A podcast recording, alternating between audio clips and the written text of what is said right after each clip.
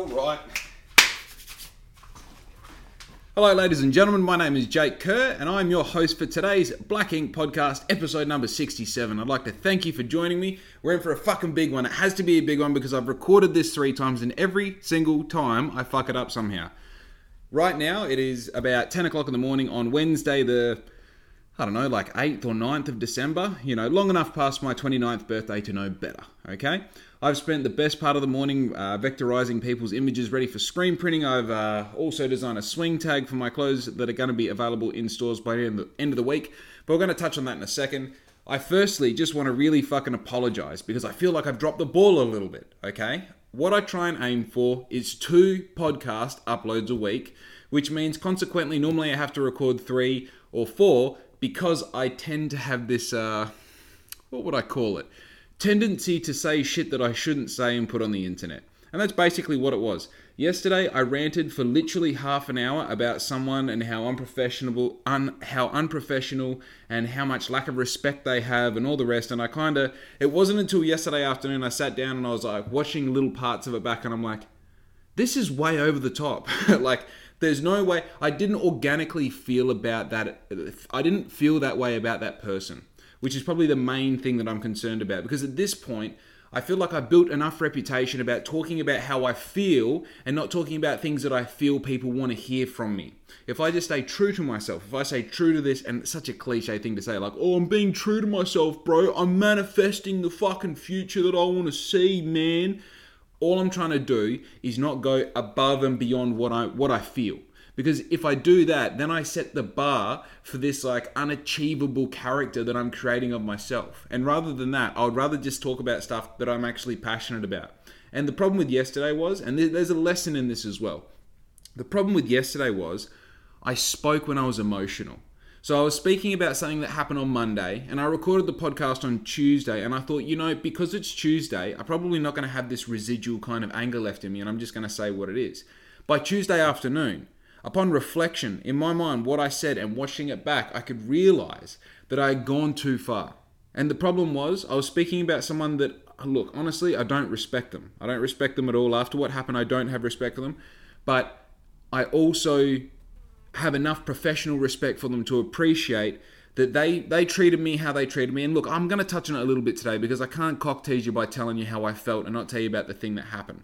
So as far as like my professional respect goes, I understand where this person came from and why they treated me the way they treated me and why they spoke to me the way they spoke to me. But at the same time, I cut no one any fucking slack because I don't cut myself slack. You know what I mean? Like if I have it, like here's a good here's a good example. Okay, if you and I are talking and then at the end of the conversation, you're like, anyway, mate, I'll catch you later. And I'm like, yep, okay, yep, cool, I'll catch you later. See you, bye. The other person's like, okay, bye, bye. And then I'm like, hey, you, uh, uh, uh, be safe.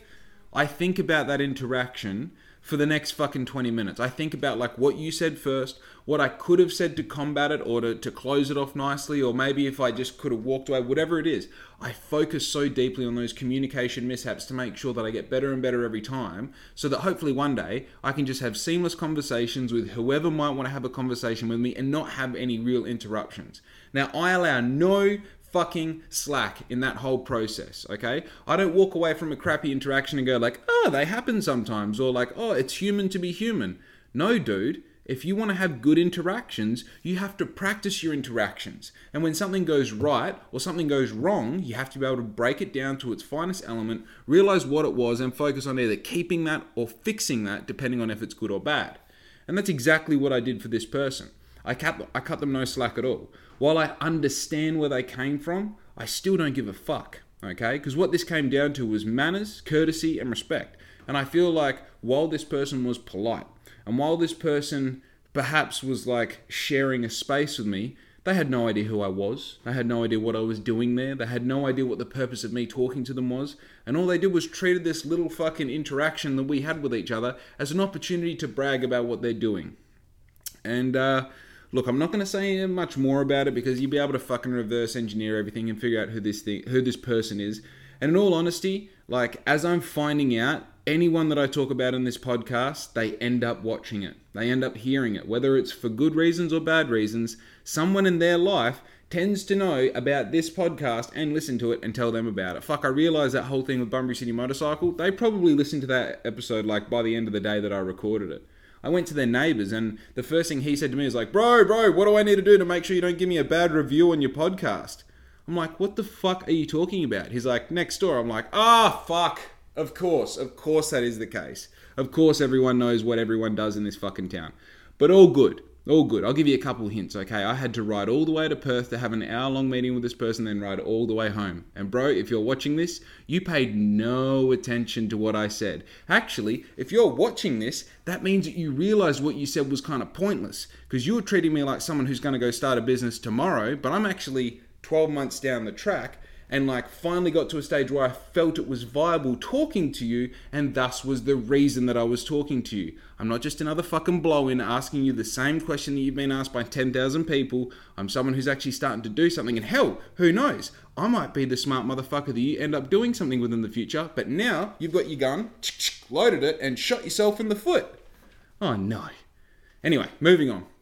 What I have been doing this morning starting from the start was I vectorized a a uh, how do I say this? If you don't know what I'm talking about, so basically, vectorizing is turning an image from an image into a mathematical equation.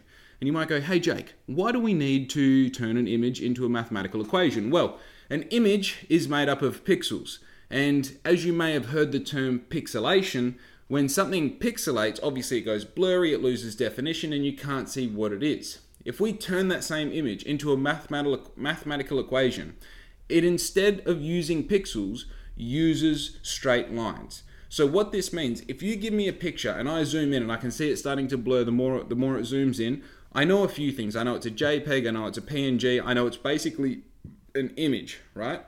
If I want to use that for screen printing or if I want to use it for normal printing or if I want to turn it into a sticker or a card or any sort of like turning it from digital to physical, what we need to do is make sure that when we zoom in that there's no pixels, there's no little like line, little edges on it sort of thing. We need to make sure that all lines are perfectly straight. Thus is the process of vectorizing. So what this does is it takes an original image and basically outlines this whole thing or sometimes I have to recreate it, whatever whatever the process is. The end result is that you're left with the same image, but instead of it being an actual image built up of all these little pixels put together in different colors, we've built an equation of lines so that no matter how much we zoom up on any of the corners, any of the lines, any of the content, it's going to be purely what it is, which means that when we transfer it from there to a screen to a print, which is what this is for, then by the time it ends up on a shirt, you're not going to see any little jagged lines. You're not going to see anything that looks like it's been blurry, blown up, and then printed. It's going to look like exactly what you're anticipating it to look like. And it's weird because it's weird. This process that I'm talking about right now is actually the thing that held me back the most when Black Ink was a coffee van. Because what I used to have when Black Ink was a coffee van was I, I had the ability to make t shirts.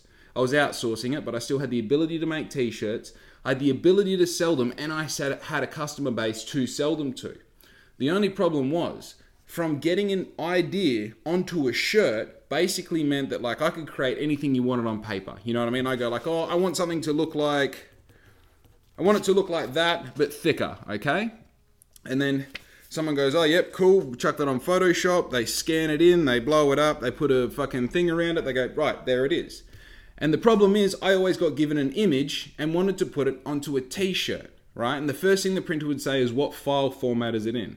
And I go, oh, fuck, I don't know. He goes, Oh, well, it needs to be in a in a fucking high res PDF or it needs to be a vector, it needs to be AI, it needs to be this, it needs to be that. And I was like, oh, I don't know, I don't know. So I, I struggled to get people who could basically take what I had, which is normally just a JPEG or something, and turn it into a workable file, which is this vector file, okay, with this, this mathematical equation file. So basically we can print it and it gives us exactly what we want.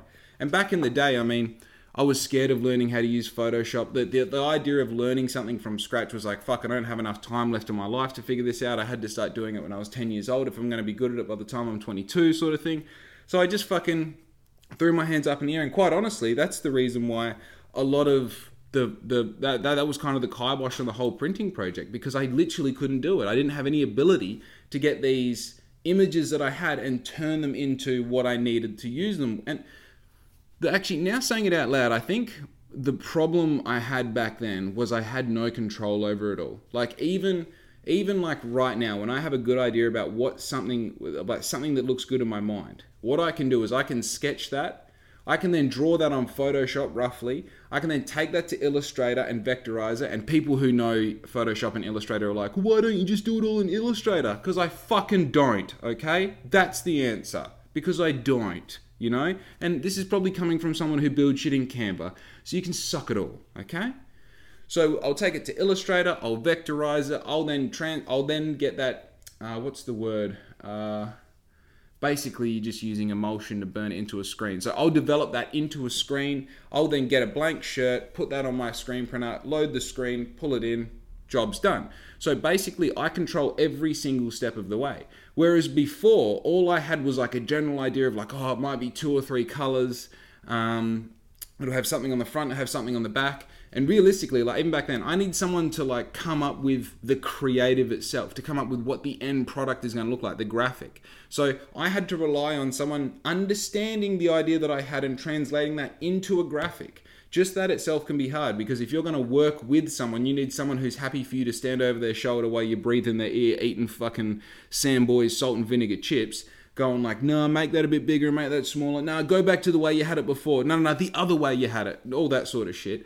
Or it's even worse. Or you give them an idea and they do it while you're not there. They do it somewhere else. And then they send you back something that it's the bare bones of what you asked for, but it's something totally fucked as far as like, how did you think that's what I meant? But then you review all the information that you gave them and you're like, yeah, I guess you just made exactly what. This is the fucking problem with graphic design, by the way. Exactly what I'm talking about right now and then follow that up. So, say you've got something that's workable from this person, however you've got it, whether you're there or not, then you've got to turn it into a vector, which usually involves someone other than the person you were just dealing with. So, now you got to get someone who does that. And the problem was, people who knew how to do it are like, oh, yeah, dude, I can do that straight away. Just fucking, yeah, like, do do click. Okay, here you go.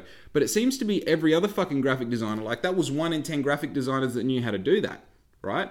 The other nine graphic designers are like, oh, yeah, just um, look, leave it with me and I'll I'll I'll email you when it's done. And it's just like fuck, bro. Like, how come this cunt over here that charges like fifty bucks every time I want to do it is says it's like a five minute process, but you're happy to charge me ten dollars to do it, and yet it seems you're gonna go fucking learn how to do it. You know what I mean? Like, can't can't you just? I. It's one of those things that when you're on the outside, you don't know what the terminology is. You don't know the software that they're using. You don't know what sort of computer you need to run the software. You have no like you don't know if it's easy for him because he runs some third party software that you've never heard of before that is specifically for doing that. But so let's just say back in the day I've got a vectorized image, it's, it's ready to go. I would then call my screen printer who was up in Perth and say, hey, I want to do 20 tops, here's the sizes, here's what top I want to use, here's my artwork, and then you have the bullshit conversation backwards and forwards. Is it the right file format? How big do you want it? Where do you want it on the, on the T? He'd then send you mock-ups about a week later saying, here's how it's going to look. You pay the man and then he'd give you tops about three weeks later. So the whole fucking idea from, the, the whole process from having the original idea to having shirts that you can sell – was totally out of my control. The only thing that I had any control over was a few decisions along the way. And the funny thing is, like, the way this all works, I'll get to a stage with all of this with my business that it'll go back to that that I'll just have an idea and then all that will happen is I'll receive a sample of kind of how it looks and then I'll receive like sorry yeah so I'll have an idea I'll give like the okay on the digital mock-up I'll get a sample review it make a decision and then it will fucking go to go to market sort of thing. But right now, the difference between what it was and what it is right now is I have total fucking control. Basically, I know how to use Photoshop. I know how to use Illustrator. I do the screen printing myself, which means that there's no mock up bullshit. There's no confusion between, you know, nothing's lost in translation or communication. It's as simple as I want to make something. Here's how I want it to look kind of on, on paper. Here's how it looks on a screen. Here it is a finished product. Here's the screen. Here it is printed, and voila fucking crazy. So the point that I'm making of all of this is now that I've got my screen printer, I have people, as you can imagine, saying, hey, can you do my screen printing? In all honesty, I don't want to do anyone's screen printing. I bought this screen printer to supplement my own needs. I bought it so that I could get the profit margin on my own garments down to a point that I'd be able to get them into shops and make it a viable situation. But with that said, I think the feeling behind not wanting to do other people's screen prints is having a certain amount of anxiety around the process of screen printing itself. The process of screen printing is becoming easier and easier And just recently, Larissa has elected to start helping me on the screen printer as well. And she has taken, like, I would say, a good 40% of the job and completely made it her own. One second. Where's this fucking.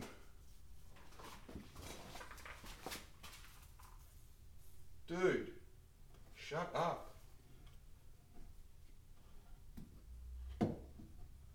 Yeah, look at that. He fell off my finger. There was a fly. He was just dying behind me. You know? Anyway, so where the fuck was I? Doing other people's screens. So yeah, Larissa has like elected to, and like just really grabbed it by the balls and she's fucking basically all I have to do is like we do a bit of setup together.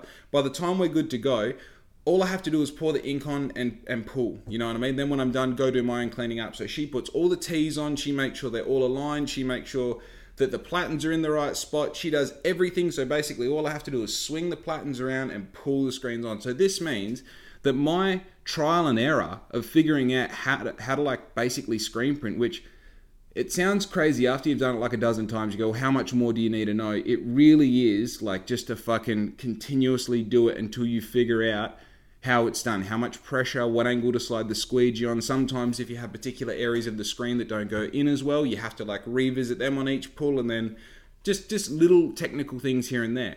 But my ability to learn those technical things has grown so quickly because I don't have the other 40% of the job of loading shirts on and taking them off and setting them and heat pressing them and all the rest. My whole focus now is just on doing really good screen prints. So this is awesome. This has allowed me to while I'm still not that interested in doing other people's screen prints, the people who have small businesses who are alongside me, who have been fucking with me for the past year, that's really important.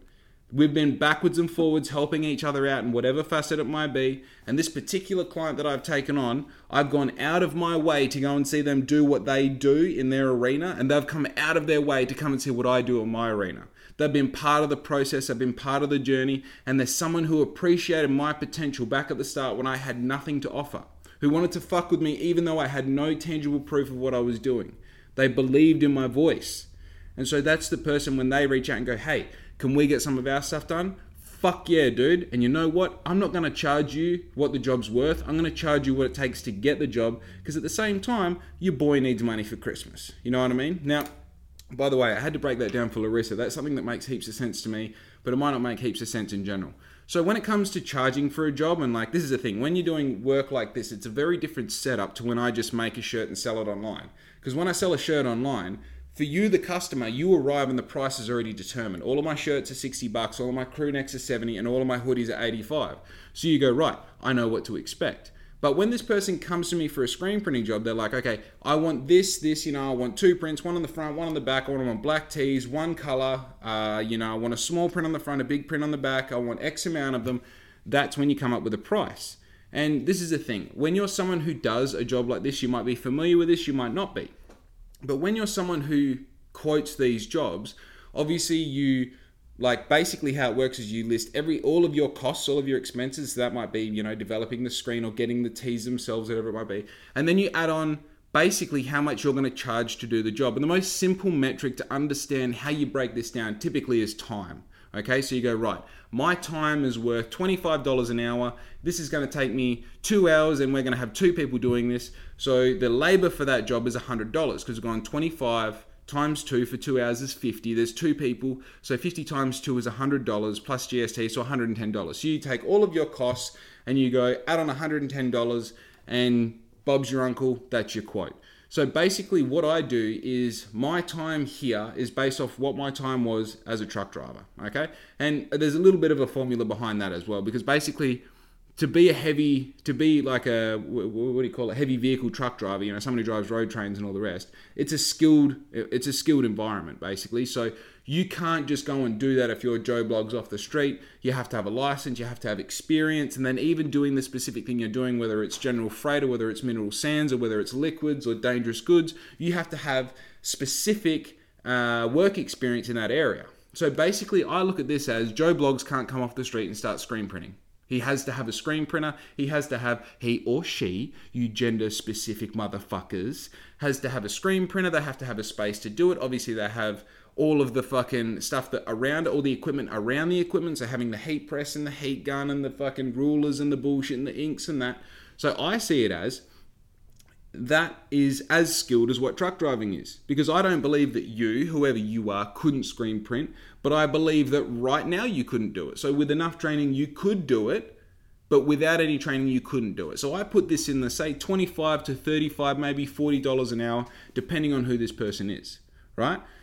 And when I say depending on who this person is, I don't mean who the person is. Uh, personally like i don't mean as if like if i like you i'll give you 25 bucks an hour. If i don't like you it's going to be $45 an hour.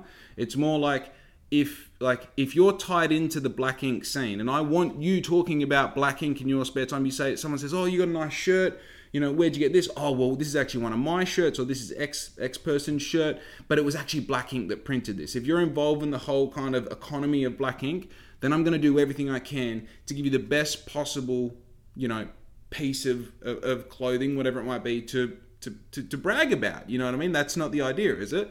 But then say you're someone who I don't particularly want to take on the job. And I know that sounds crazy, but like when when you're a business and you're busy, there are sometimes you don't there's work that you don't want, you know? Or maybe it's someone that's just approached you completely from left of field and you know, I hate saying this and it's not like I've had to make this decision, but it is a conversation that I've had in my mind. If you're someone coming to me and you're trying to start a, a, brand or a label or whatever it might, you know, the same thing that I'm trying to do, and I, I feel that you're not doing it to the best of your ability, um, or that you don't have a sound plan, or that you're maybe going about it the wrong way, I may charge in a way that will uh, suggest you to either, you know, edit what, you know, to, to maybe kind of change up what you're trying to do and look at it a bit differently, or I might give you a price that would, would maybe, yeah, I shouldn't be saying this, and that's all good, you know, so I'm just going to stop right there.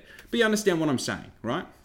So, what I did with, with this particular job that I'm working on today is I priced it to, to help him to get the job, you know what I mean? As far as I'm concerned, and look, you all know I'm very transparent, very honest with this. I don't have any fucking money at the moment. Every single dollar that I make, I put back into Black Ink, and I'm at such a growth stage with Black Ink that I'm having to buy new machines. I'm having to buy stuff that supplements the equipment that I already have. I'm having to buy more parts and accessories for the equipment that I already have to do a better job. And we'll talk a little bit. Just let me make a note. Um,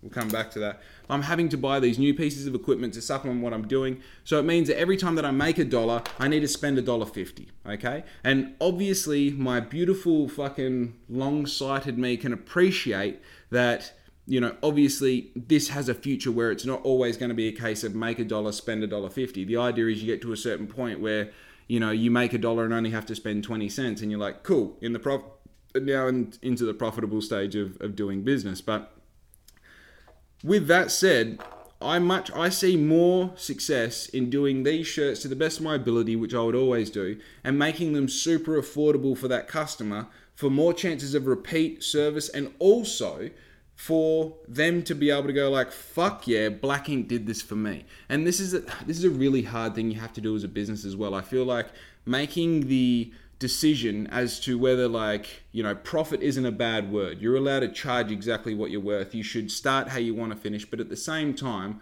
i feel like there's something to be said with there's something to be said for respecting that there is a certain amount of friendship in business and kind of answering that friendship when the doorbell rings. You know what I mean? When this guy says, Hey, can you do it? He's going like, Hey, I know there's a bunch of professional screen printers out there. I know that.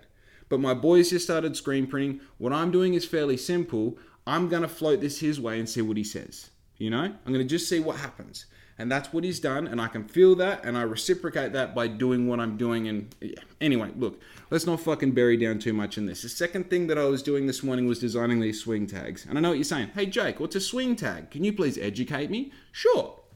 So, you walk into a shop, you're looking at a shirt on the rack, and you look in the back, you're like, oh yeah, it's a small. And then you pull the little thing out that's on a, on a string, and it's got the fucking square piece of cardboard on there, and it says Rusty and then it's got a barcode on there and a price and all that. That tag is called a swing tag. So basically, what this is is a little kind of gateway of communication between me and the customer potentially buying my t shirt in a shop. Now, a swing tag is only specific to something that's being sold in a shop. It's quite a physical, tangible experience because if you get a shirt that you ordered online and you get it to your house and you open it up out of the plastic and then you open it up out of the paper bag that I seal them and then you pull it out and then it's got a swing tag in there, well, you know what size it is, but you know what style it is. You know what brand sold it to you. You know how much it is and shit. You even know where you can find it. You know why? Because you've already done all that. You found me on my website. No, no, no. You found Black Ink on Instagram or Facebook or your friends told you or you watched my podcast. Then you went to my website. Then you selected the site, the style that you like. You selected which size is going to fit you. You agreed on the price and then you paid for it. So the swing tag is completely useless to my online customers. But the swing tag inside of a store setting now, that, that makes sense, my friend. But the only thing that I'm missing in this whole equation is my clothes being in a store. And as you know, if you're an avid listener, a lifelong fan, and a, of course, subscriber to my OnlyFans, you would know that my aim is to get clothes into shops in the 1st of March 2022. And the reason that I gave myself this goal of March in 20, 2022 is because it was the start of a season. What allowed me to do was build some sort of a collection or a capsule that I can use for shop implementation. So I can go to shops and say, hey, here's what I've got for this season. Here's all my, you know, here's all the finished products, everything obviously already physically made. You can touch it, feel it, you know, understand it, and make a decision as to whether you want to put it in your shops. So I was talking to one of my mentors on Sunday night. And I said to him, you know, he goes, and by the way, this mentor that I'm talking about, here's the reason that I got a heat press and a screen printer and all the rest. And the reason that we had that conversation, if you go back another step, was to get my stuff in shops.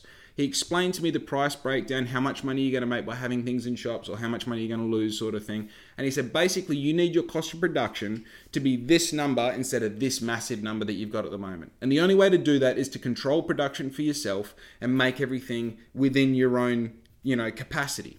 So from that, I bought the screen printer, I bought the heat press. I actually, I think I was talking to him while I was living in a caravan. I ended up moving into a house so that we could, you know, you know all this. You follow all the story.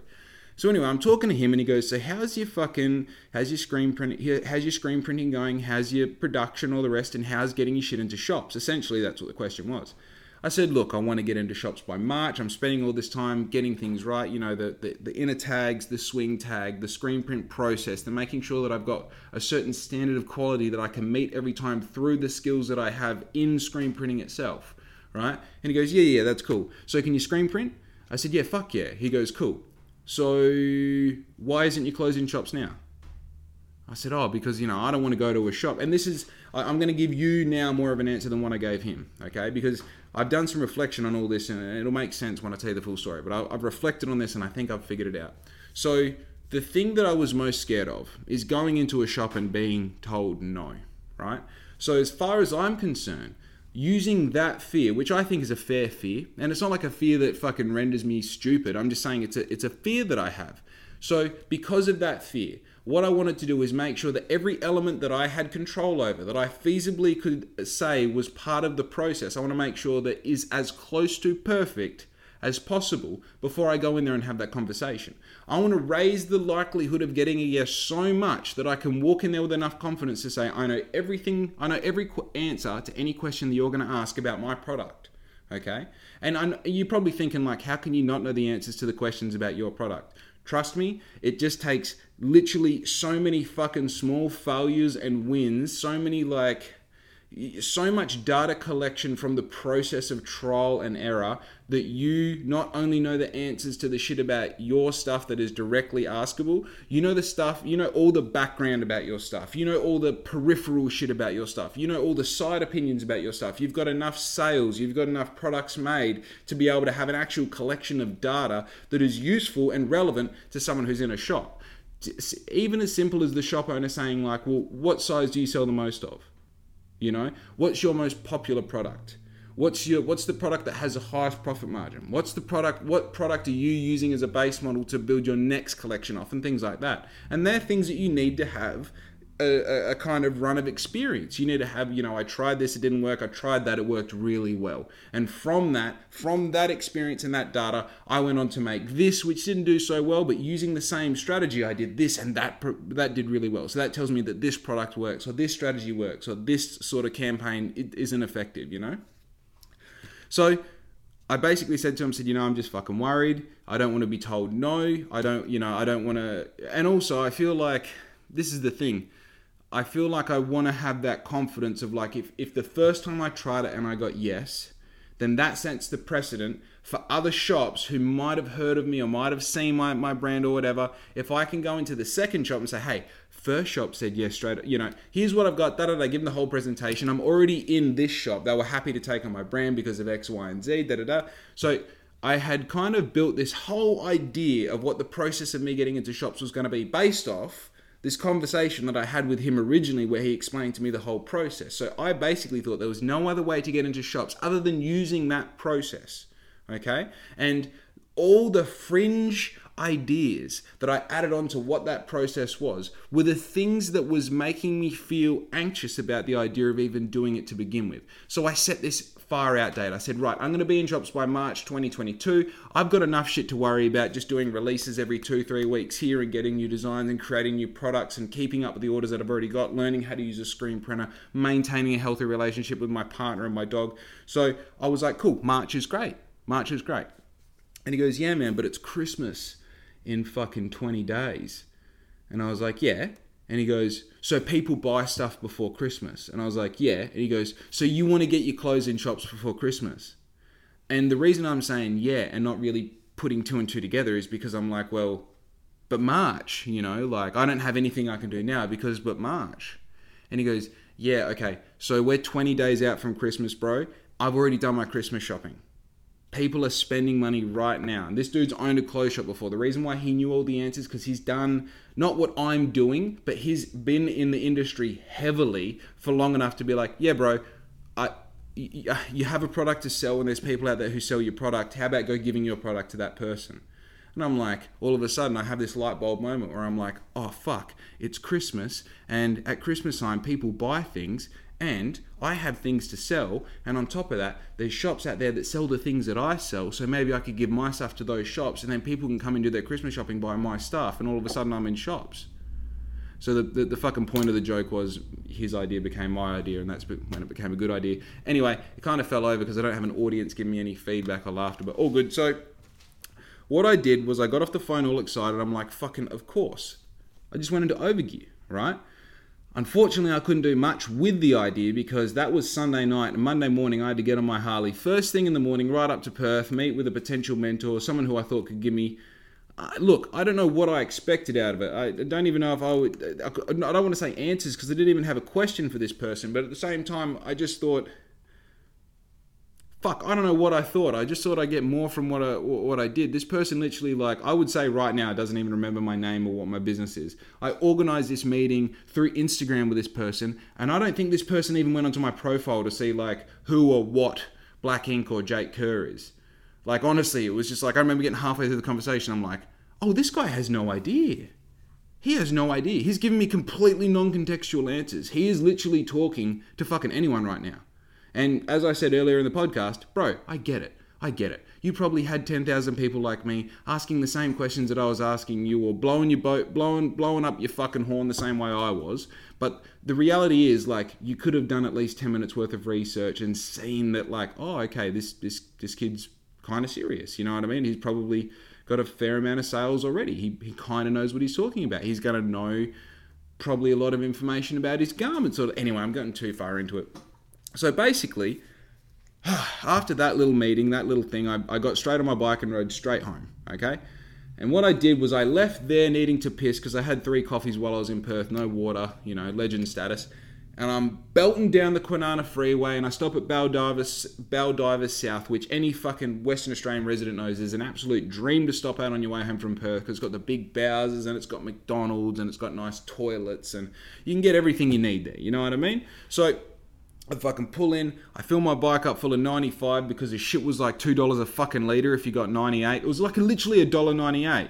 Hey, what are you doing? 150 k's down the road, it's a dollar 60. How is that fucking what? You know, you literally just for the pleasure of being able to buy a double cheeseburger in that joint, they charge you twenty dollars, twenty cents extra a liter on fuel, which is fucking crazy. So I put some ninety five in there because your boy's only running a stage one with an air cleaner and heavy pipes, so I only really need ninety one. But you know, you do what you do.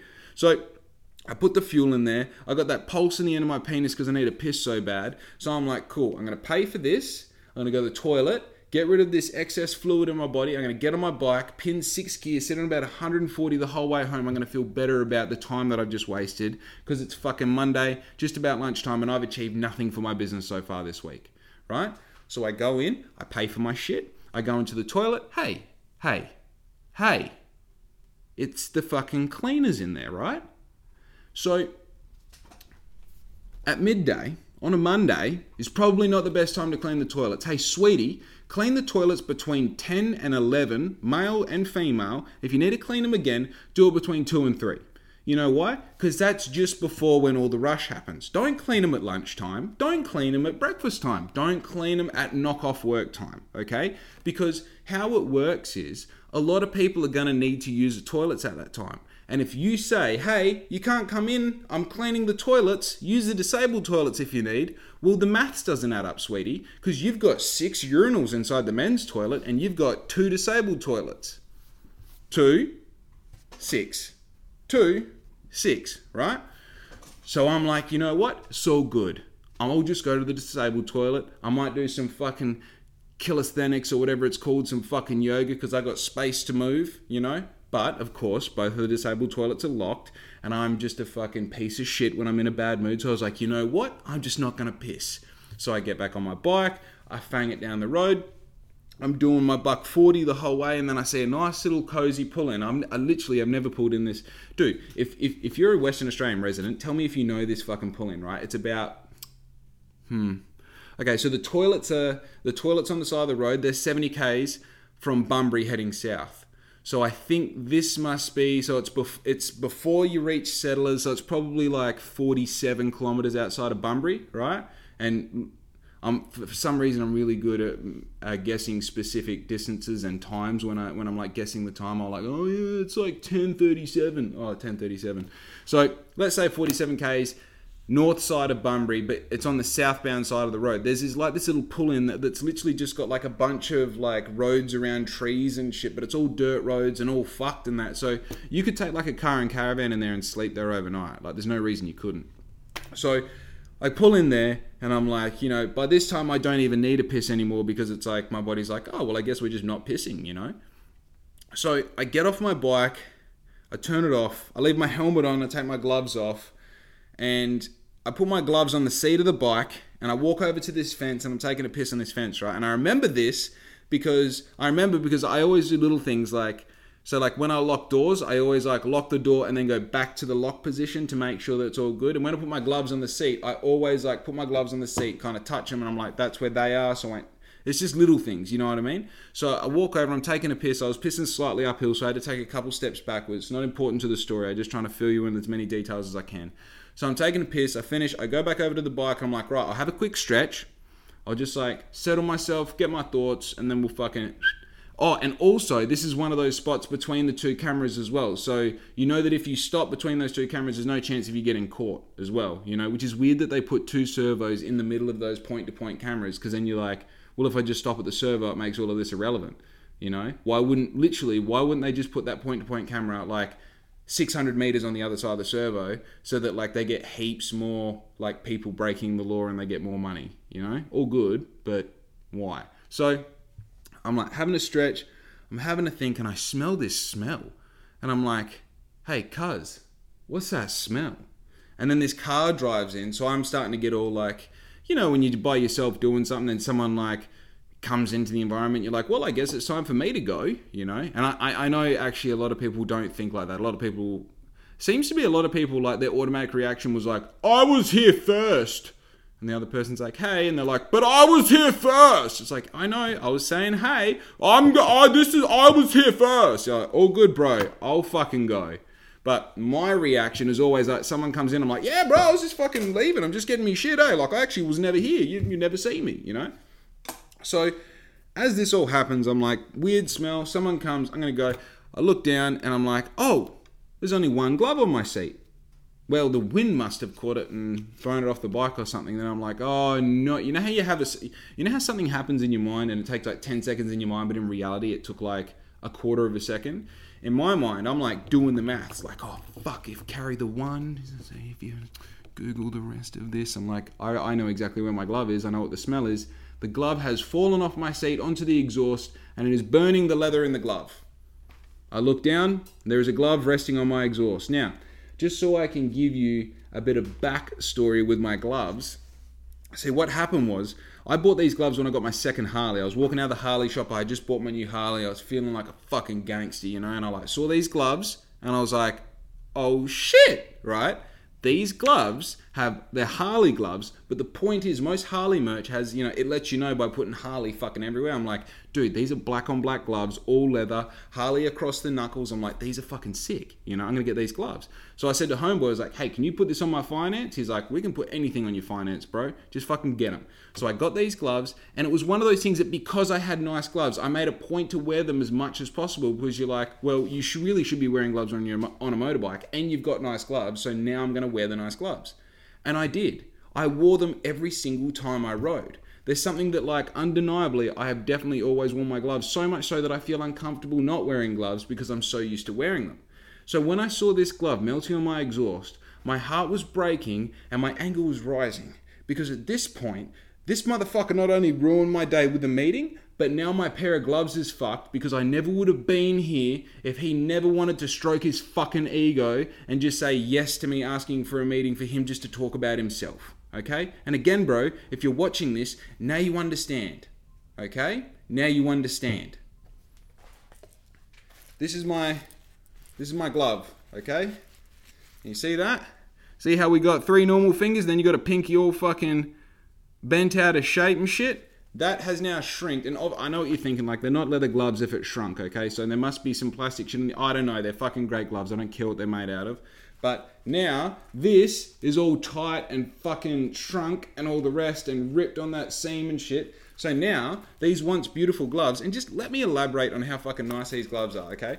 I've had these gloves for so long that the Velcro on the back wore out. So I got this nice old lady to install some fucking, see, little clip on there you get a little bit of audio on that clip. Listen, you ready? Beautiful. Look how nice these gloves are, dude. If you're just listening to the audio, we're at like 41 minutes in. Just jump on YouTube and check it out, all right? So look, there's that black ink logo, uh, not black ink, Harley Davidson logo on the knuckles. And look at these things, man. Look how nice that is. Look how fucking, look at the inside, all that grip and shit. And dude, the most important thing is, is like when I take them off, they maintain the shape of my hand. That's a fucking good glove. You know what I mean? That's just beautiful. And like it's it's that nice black where it's seen. I mean, this is probably seen 30, 40, maybe 50,000 kilometers, you know, towards the sun and they're still black. That's a fucking brilliant pair of gloves. You understand? So now, my gloves is fucked. So I get on my home, I, I get on my Harley, I ride the 47 kilometers home. I get a little bit of sunburn on the back of my hands because I didn't sunscreen them because I was never anticipating riding without my gloves. All good, all good, okay? As I get home, Riz comes home like 10 minutes later.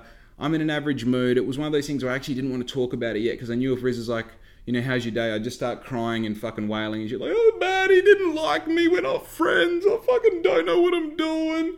I didn't want to do that, so I was like, oh, you know, it was just a, wasn't the best time. I burnt my glove. It is what it is. Duh. It was two o'clock in the afternoon, and I'm faced with the situation of like, okay, what do you want to do? Do you still want to make something of this day? We can say, I mean, I'm already working towards like, okay, I organized a meeting with someone. I went to the meeting. It wasn't what I anticipated. I came home. I'm safe. I'm in one piece. The whole thing cost me like 40, 50 bucks. Who cares? I still learned something from it. I still learned that you're not going to get something from every time you ask someone if you can have like a mentorship type of meeting from them. You're not going to get an answer every time you ask a question. You're not going to get something useful every time you need something useful. I went through the process. I met the guy. I'm now better off for the experience, even though I didn't get what I wanted for the experience. It's all good, brother. I don't mind. But with that said, I'm still I'm still hurt. You know, I'm still a little bit soft on the inside. So I'm thinking, fuck, man, you know, like I can go do some computer work that I know I've got to do. And I like to do computer work. I like to do this sort of stuff, you know, the real kind of meat and gristle of everything in the morning while you're fresh and sharp. But I thought, I, don't, I can't see myself getting into computer work. And this is the thing after you spend four hours doing this, just, ah, you kind of, you get, you know, you, you, I guess you're just physically tired. You know, that cockroach is still alive. We've been laying on his back for fucking days. Man, that'd be, that'd be a fucking, that's torment. Just laying on your back for a few days, slowly dying. Anyway, I'll put him outside, obviously. So I thought, you know what? I'm going to listen to what Homeboy said yesterday when I called him about the Christmas thing, about having clothes in shops. You know what I did? I drank a litre of water, I brushed, I brushed my teeth, I got in my car, and I went to the shop that I thought was the absolute best fit for Black Ink, the top of my list, right? The people, sorry, not the people, the shop that I visualized my brand in in March 2022, which obviously is all part of the process. When you set these goals, it's no good unless you visualize it every day and you work towards a future that you can actually understand and see in your mind. So I went straight there and I had a conversation. I had a conversation with the lady who owns a shop and we spoke for about, I would say, an hour. And long story short, Black Ink is going to be in shops, in this shop, by the end of the week. So I've got some jobs to do. I've got to make some swing tags. I've got to make sure my inner tags on the back are all correct. I've got to make sure that I've got a size spread in each of the three soles that I'm going to be implementing into this shop. But the point of all of this is that Black Ink is going to be in a shop by the end of the week. Now I can't tell you what shop it is. Like I don't. I want to wait until it's said, and uh, I want to wait till it's happening before I say that it's happening. I don't want to say this might happen because I'll admit there are some little. Uh, what would you call them? Little um, factors that I have to work in with and try and manipulate some things around to, to make this all happen. Some little problems that I've got to solve, if you will. But I'll solve them. I'll make those factors work for me, and my, my, my clothes will be inside that shop before the week is out. I guarantee you. So, watch this space, get excited, and if you're ready for the fucking physical, tangible experience of being able to swap cash for clothes inside of an establishment that is built just for that very purpose, then I'm telling you to start your engines because it's going to be fucking happening very soon. And while, I mean, for now, I'll be honest, I'm getting three styles in there. I'm doing a little spread. Uh, so, you know, three different shirts, about uh, two, four, six of each shirt. So we're only going to have 18 shirts in there to begin with. But this is the first step right? To be able to be in a hundred stores or a thousand stores worldwide one day, I needed to be in just one in my hometown first. And now that I've got that, this is like fucking I got my little my little badge, my little achievement badge. I've like stepped one, I've progressed a little bit more. And the, the crazy part about it is from the outside perspective, people say like, oh, there's a new top. Oh, there's this, you know, oh, fucking, oh, he's doing a birthday sale. Now he's got a new hockey jersey. Now he's in a shop. You know, people see these things from the outside, these like level ups as I level up, and they go, oh, that's what's happening on Black Ink, that's what's happening. But for me, there's so many moving parts all the time that it's hard to appreciate that that conversation was such a pinnacle fucking moment in my business career. But it just felt like a conversation. In fact, it just felt like the redeeming part of my Monday after I got fucked around doing 400 kilometers talking to someone who didn't want to talk to me. That's all it felt like. And unfortunately, yesterday I jumped on, I recorded this podcast, I went completely off the fucking deep end, ratting this guy out, calling him a bad person because I was emotionally hurt. And I forgot the simple fact that Black Ink had one of the biggest wins it had all year, and it happened the day before. And for some reason, I focused on the bad part of it. Bro, what the fuck? So I guess all I can give you at this point is a little bit of uh, encouragement maybe motivation to focus on the good, not the bad. Sometimes the bad seems like it's 95% of your life, but trust me, that good part can actually be heaps better if you just understand what it is. If you just put it into perspective. Give it some fucking, I don't know, oomph, you know? Anyway, don't forget, be good to your mum, do something nice for someone else today, and focus on the good, because I'm fucking out. Yeah!